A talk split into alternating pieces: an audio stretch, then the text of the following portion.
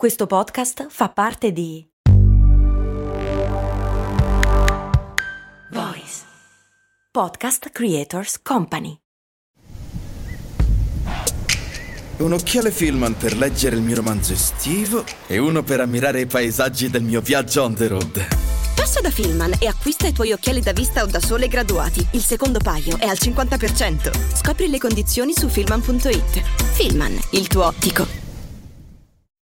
Questa puntata di Cose Molto Umane va in onda anche grazie a Lidia, Alessandra e Roberta, che si sono iscritte su Patreon per supportare Cose Molto Umane. Cose molto, cose molto, cose molto umane. Come sicuramente sapete, il 23 maggio del 92 aveva luogo la strage di Capaci, uno dei molti capitoli di una delle pagine più buie della storia recente italiana. La strage aveva la finalità di uccidere Giovanni Falcone e, ahimè, riuscì nel suo intento, uccidendo anche la moglie Francesca Morvillo e alcuni agenti della scorta, Vito Schifani, Rocco Di Cillo e Antonio Montinaro. È una storia piena di moltissimi risvolti, naturalmente, ma ce n'è uno che mi ha sempre colpito particolarmente. La strage di Capaci non uccise tutte le persone che facevano parte della scorta di Falcone, anzi, a dir la verità, uno dei sopravvissuti, Giuseppe Costanza, un agente della scorta, ma non solo, l'autista del giudice Giovanni Falcone, viaggiava proprio sulla sua automobile, ma non era la guida. La storia probabilmente la sapete, perché alla guida c'era proprio lui, Giovanni Falcone. Si erano scambiati di posto perché lui stesso aveva chiesto al proprio autista, a Giuseppe Costanza, di guidare lui mentre tornavano a Palermo. Il risvolto che mi ha sempre colpito di questa storia è una cosa molto umana, appunto. Una cosa che si chiama sindrome del sopravvissuto, survivor's guilt in inglese, che è quella che colpisce in genere chi sopravvive a una strage o a un incidente aereo, insomma in una situazione drammatica in cui molti suoi pari muoiono, ma lui no. Poteva essere lui, ma non è stato lui. Ecco, nel caso di Giuseppe Costanza questa cosa è ancora più evidente per il fatto che si trovava dove non sarebbe dovuto essere in teoria, cioè al posto del giudice, al posto di quello che più di tutti avrebbe meritato di scampare alla strage, ovviamente. E per forza per anni si è portato sulle spalle il fardello del pensiero di tutta l'Italia che pensava che se fosse stato al suo posto, Giovanni Falcone sarebbe stato ancora vivo. È impossibile dire se è davvero così, perché sarebbero intercorse un milione di altre variabili. E lui stesso, come dice in un'intervista che fra poco vi leggo, sottolinea proprio che le cose non sarebbero andate diversamente. Anzi, forse sarebbero andate ancora peggio. Ma su quello che ha provato lui, su come ha vissuto lui, nessuno ci ha mai fatto molto caso è sempre stato quello che ha vissuto al posto di Giovanni Falcone, quando in realtà doveva morire lui. In un'intervista pubblicata poco fa su ADN Kronos, Giuseppe Costanza stesso racconta eh, del periodo che seguì la strage di Capaci, che per lui fu un periodo terribile, Molto più della strage stessa, dice. Non solo aveva perso degli amici, ma quando dopo 18 mesi tornò al lavoro, venne praticamente emarginato, messo in un bugigattolo a fare lavoro di ufficio lontano dalla strada e soprattutto dimenticato da tutti. A un certo punto era così disperato che si incatenò davanti al tribunale per cercare di far notare la propria situazione. Alla fine, dopo dieci anni, ha lasciato perdere, se n'è andato e il suo mestiere, la sua occupazione oggi è quella di andare in giro per le scuole in Italia, in tutta Italia, a raccontare proprio eh, quella storia lì, non la sua, ma la storia dell'antimafia. Anche perché, diciamolo, è un personaggio abbastanza scomodo, ha sempre detto che, eh, ok, i mandanti sono stati tutti messi in gabbia, ma eh, che quella strage non poteva essere orchestrata solamente dai mafiosi, che ci doveva essere qualcuno più in alto a organizzare tutto quanto. Per cui, appunto, non è che gli si sia sempre data molta voce.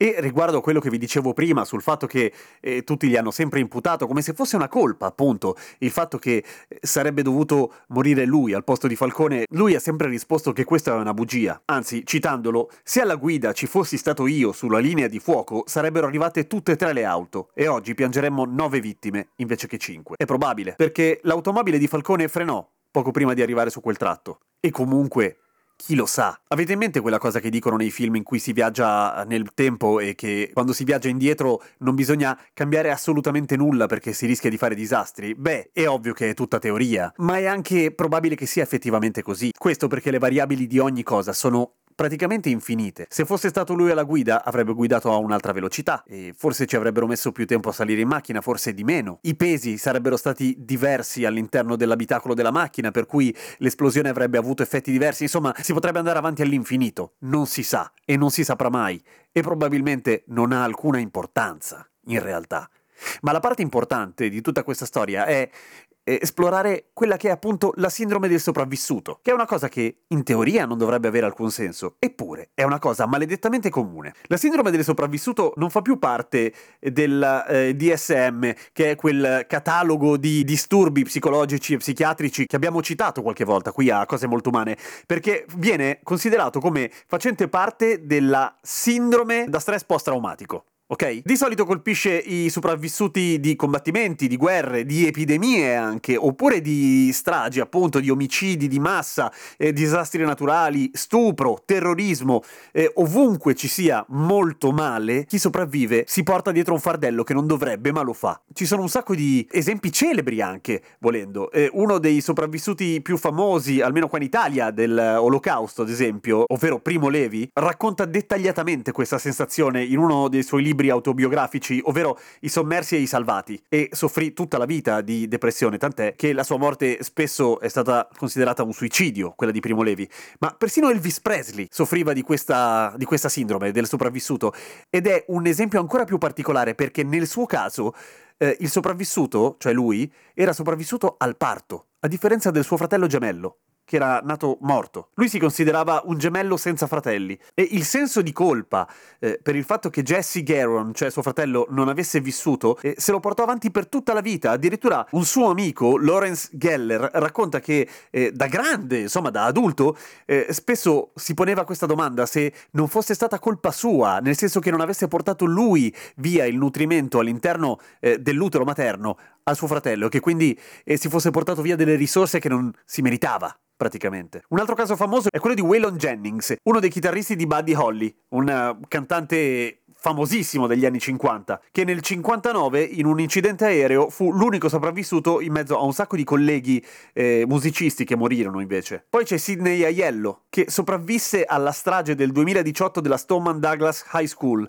eh, uno dei tanti casi, ahimè, di cronaca americana in cui eh, un ragazzo armato fino ai denti entra nella sua scuola e fa una strage dei suoi compagni. Ecco, eh, lui sopravvisse, ma rimase così colpito che si suicidò poco dopo, a 19 anni. Ok, mi rendo conto che non è una puntata particolarmente leggera questa di cose molto umane, ma è una cosa molto umana, questa cosa della sindrome del sopravvissuto. Perché la colpa è in realtà una delle componenti nostre, di noi esseri umani, gigantesca da esplorare. Al di là di quelle che sono le connotazioni, che ne so, religiose e il peccato originale, eccetera, la colpa è come se fosse una sorta di voragine immensa dentro di noi, nella quale eh, facciamo veramente pochissima fatica a ricaderci dentro, quando un evento esterno eh, ci dà una spintarella, insomma. E bisogna essere molto forti per non cascarci.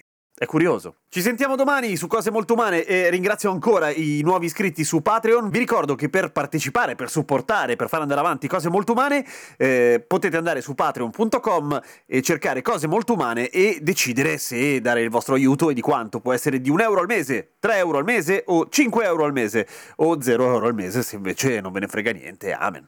A domani!